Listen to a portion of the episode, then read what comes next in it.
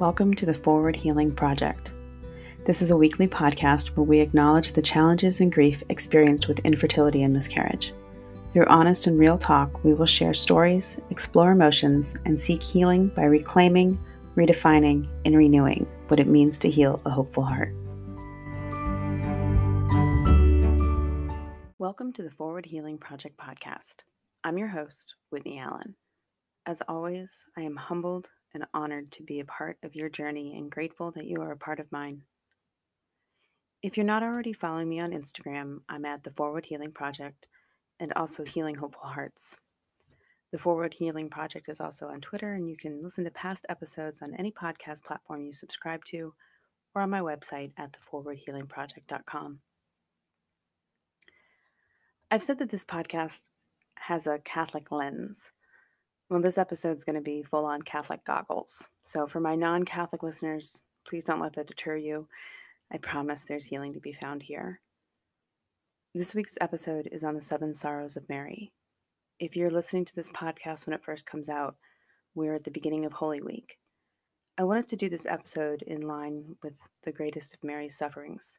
Four of the seven sorrows of Mary are during the Passion of Christ. If you listen later, listen on still. The first time I heard of the Seven Sorrows was three years ago while on a silent retreat. The spiritual director I was assigned to gave me a book called Your Sorrow is My Sorrow by Joyce Rupp. I don't say this lightly, but it was life changing. This book opened up to me an understanding of Mary as a grieving mother, a woman who, while with unfailing faith, walked through her life knowing that pain would ultimately come. And to be totally honest, the first time I read the book, I was a little put off by it. The book's structured in a way where it outlines each of the sorrows, and there's a journal entry of what Mary might have been thinking or feeling. I wasn't used to this form of imaginative prayer, and I was a little uncomfortable with the idea. But then I read it again. And then I read it again. And through the words, my heart shifted, and I began to find great healing through the sorrows of Mary. For those of you that don't know, briefly, I'll outline each of the sorrows. The first one is the prophecy of Simeon. This was when Mary and Joseph took the infant Jesus to the temple to be presented in accordance to Jewish law. Simeon said that this child is destined for the falling and the rising of many in Israel, and to be a sign that will be opposed, so that the inner thoughts of many will be revealed. And a sword will pierce your soul. He said that to Mary a sword will pierce your soul. The second sorrow is the fleeing into Egypt. Mary and Joseph, in the middle of the night, flee to Egypt with baby Jesus because they fear King Herod will find and kill him. The third sorrow is when they lose 12 year old Jesus in the temple. They've been traveling back with a caravan for an entire day before they realized that Jesus wasn't with them. When they returned to Jerusalem, it took him three days for them to find him. The fourth sorrow is when Mary meets Jesus on the way of the cross. He's being handed his cross to carry in order to be crucified. The fifth sorrow is Jesus dies on the cross. The sixth sorrow is Jesus is taken down from the cross. And the seventh sorrow is Jesus is laid in the tomb. Think about those events any one of them would be alone. Any one of them alone would be torture enough to break the strongest of people.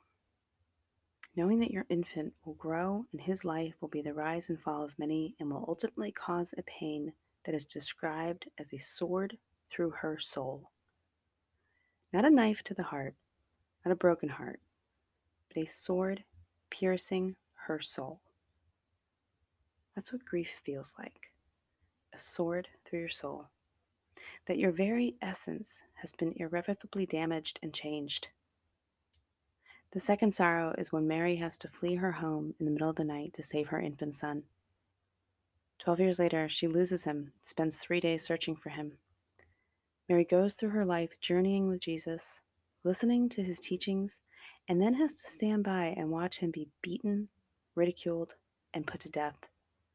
She watches her only child bloody and broken as he is handed across to carry, which he will be crucified on.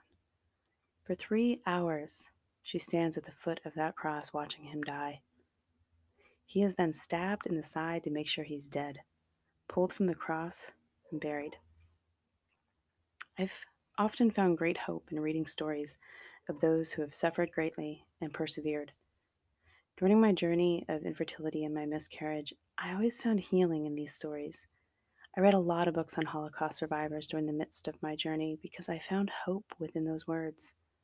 I found comfort in knowing that these people who suffered the complete and utter loss of everything could survive and go on to live meaningful and joyful lives.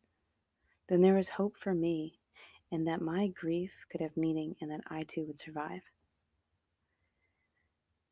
That is what the seven sorrows gave me. Here is this woman asked to say yes to God and lived through terrible pain through a sword through her soul. And in the end, her yes, her fiat, brought healing to the world.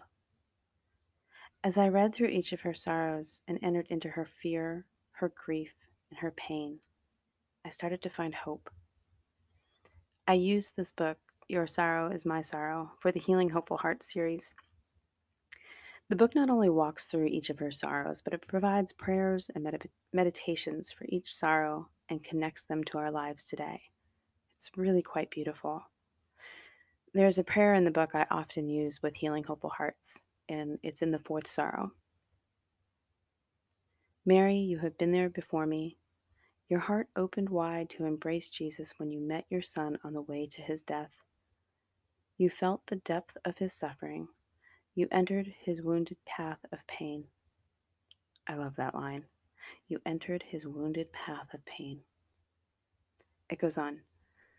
I too need courage and spiritual stamina to be with the pain of my own journey. All right, sorry, another great line.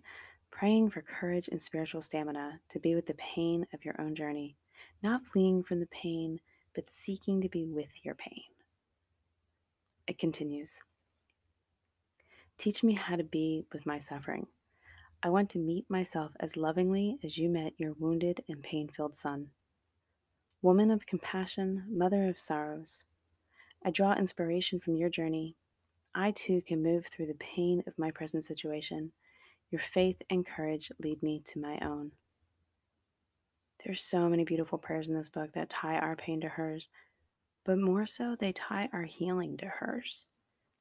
I think this book moved me so much and continues to move me because it led me to see we need to walk with our pain. And that's really counterintuitive, though, isn't it? When something is hurting you, you are afraid something will hurt you.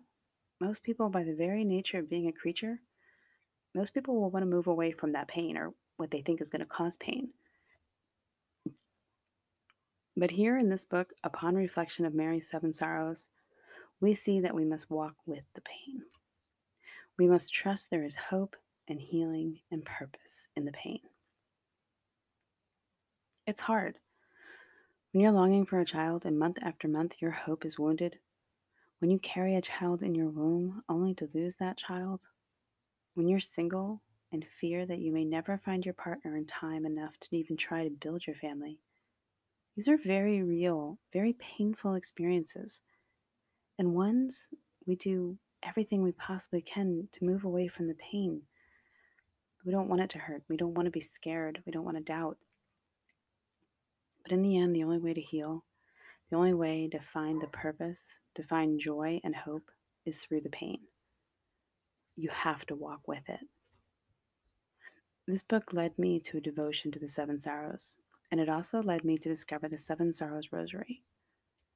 The Seven Sorrows Rosary is a rosary that's made up of seven sets of seven.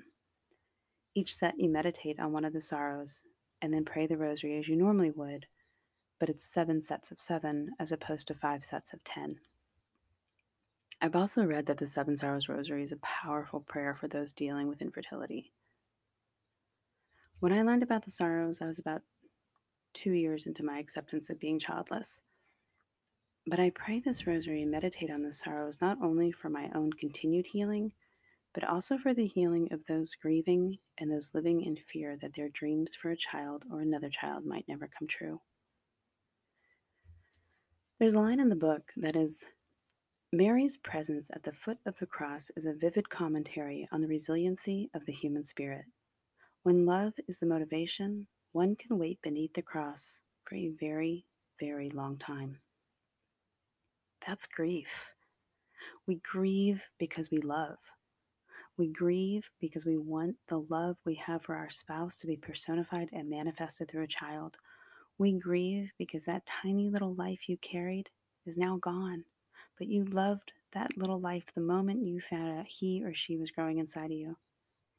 The desire for a child is love, and we grieve when we lose the ability to create or carry a life. We grieve because we love.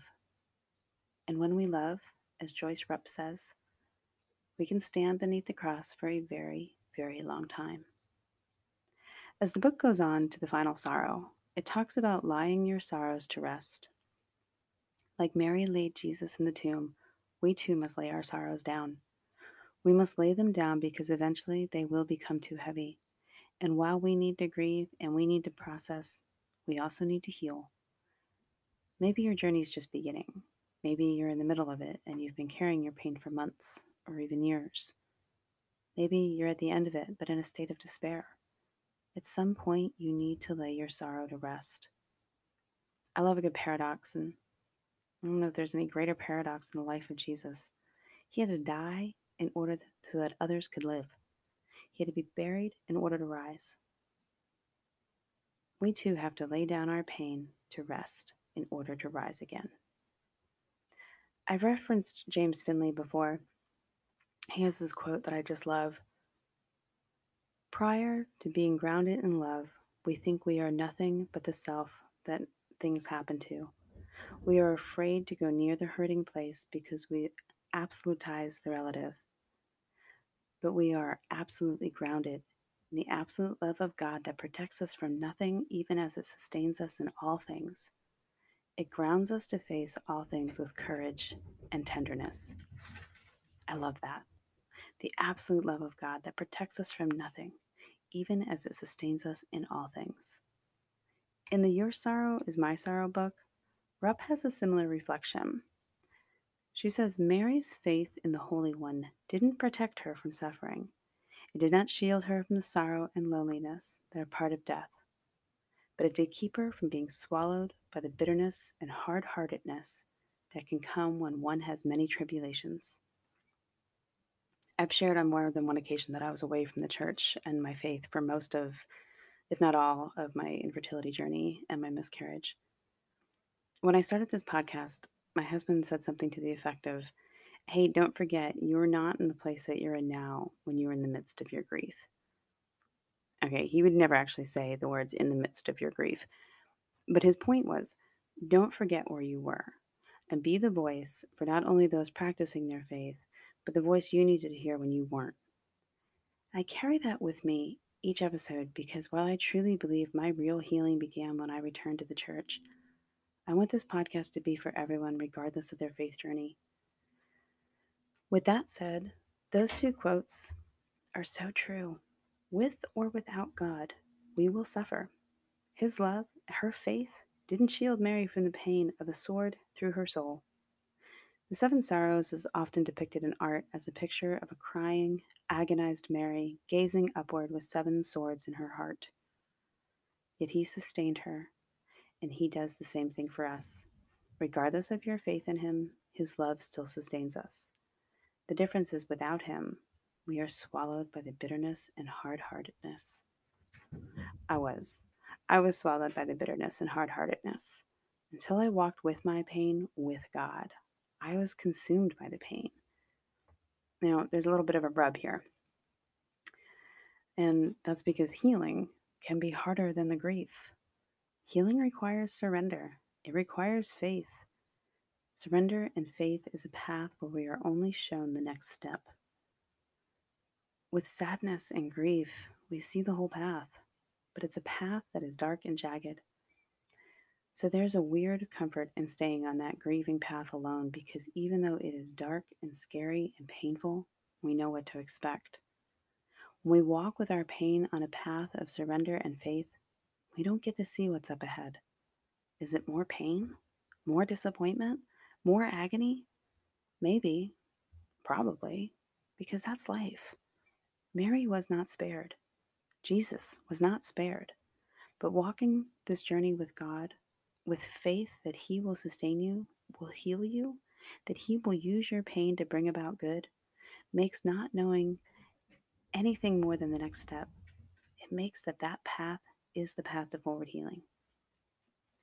Through Mary's seven sorrows, we see how one woman who said yes to trust in God suffered greatly. She knew pain was part of the journey. She suffered. She feared. She watched her only child be brutally murdered and buried him. And yet, through it all, she continued to say yes, and she continued to be a mother to us all. One of my favorite lines in the Bible is from John 19, and it's when Jesus is dying on the cross. When Jesus saw his mother and the disciple there whom he loved, he said to his mother, Woman, behold your son. Then he said to the disciple, Behold your mother. In that moment, Jesus gave us his mother, and he gave us to her. And in giving her to us and us to her, he gave us her sorrows, and we can in return give her ours. I remember when I was growing up, my grandmother always carried a rosary in her purse. It was one of those cheap plastic glow in the dark rosaries. I loved it. And after she died, it was the only thing I wanted. I have that rosary now. I share this because I was never overly devout growing up, but I was always drawn to the rosary. And having rediscovered my faith, I did so in a very large way through Mary. When I was hurting and being swallowed by bitterness, it was through Mary the mother who suffered more than any other that I found real healing. The Seven Sorrows Rosary played a large role in that and continues to do so. When I learned of the Seven Sorrows, it was through her suffering that I found true forward healing. It was the realization that God was not being unjust because I was suffering. I wasn't being punished. I wasn't being treated unfairly. It was the realization that struggle is part of life Things are painful and unfair, and it was nothing personal. I was not being ignored, overlooked, or damned. I think I thought if I prayed hard enough, if I hoped hard enough, I tried hard enough and cried hard enough, the suffering would just go away and I would be given what I hoped for. But then I see that here is the Mother of God who suffered more than I could possibly imagine. Her faith in God didn't protect her from pain, but it sustained her in everything and if a pure, sinless woman, devout beyond comprehension, could suffer and go on to be the mother of the world, then my suffering could also lead to good, could lead to healing, my own and for others. It's said that God meets us where we are. I don't actually know who says that, but I heard it frequently. When we are grieving, suffering, lost, scared, confused, and persecuted by our pain, there's healing to be found in others and others that are in that same place. That's what support groups are meeting others where they are, where you are. We seek out those that will understand us, see us, and walk with us. That is what we can find in Mary's Seven Sorrows. A woman who trusted God, said yes, and suffered great pain. A woman who knew pain, who suffered the wound of a sword through her soul. Through her sorrows, God can meet you in your own place of suffering. If you're seeking someone who knows this darkness and has the map, seek no further than Our Lady of Sorrows. I end each episode with Our Lady of Sorrows pray for us. It's through Mary, Our Lady of Sorrows, that we can find great healing.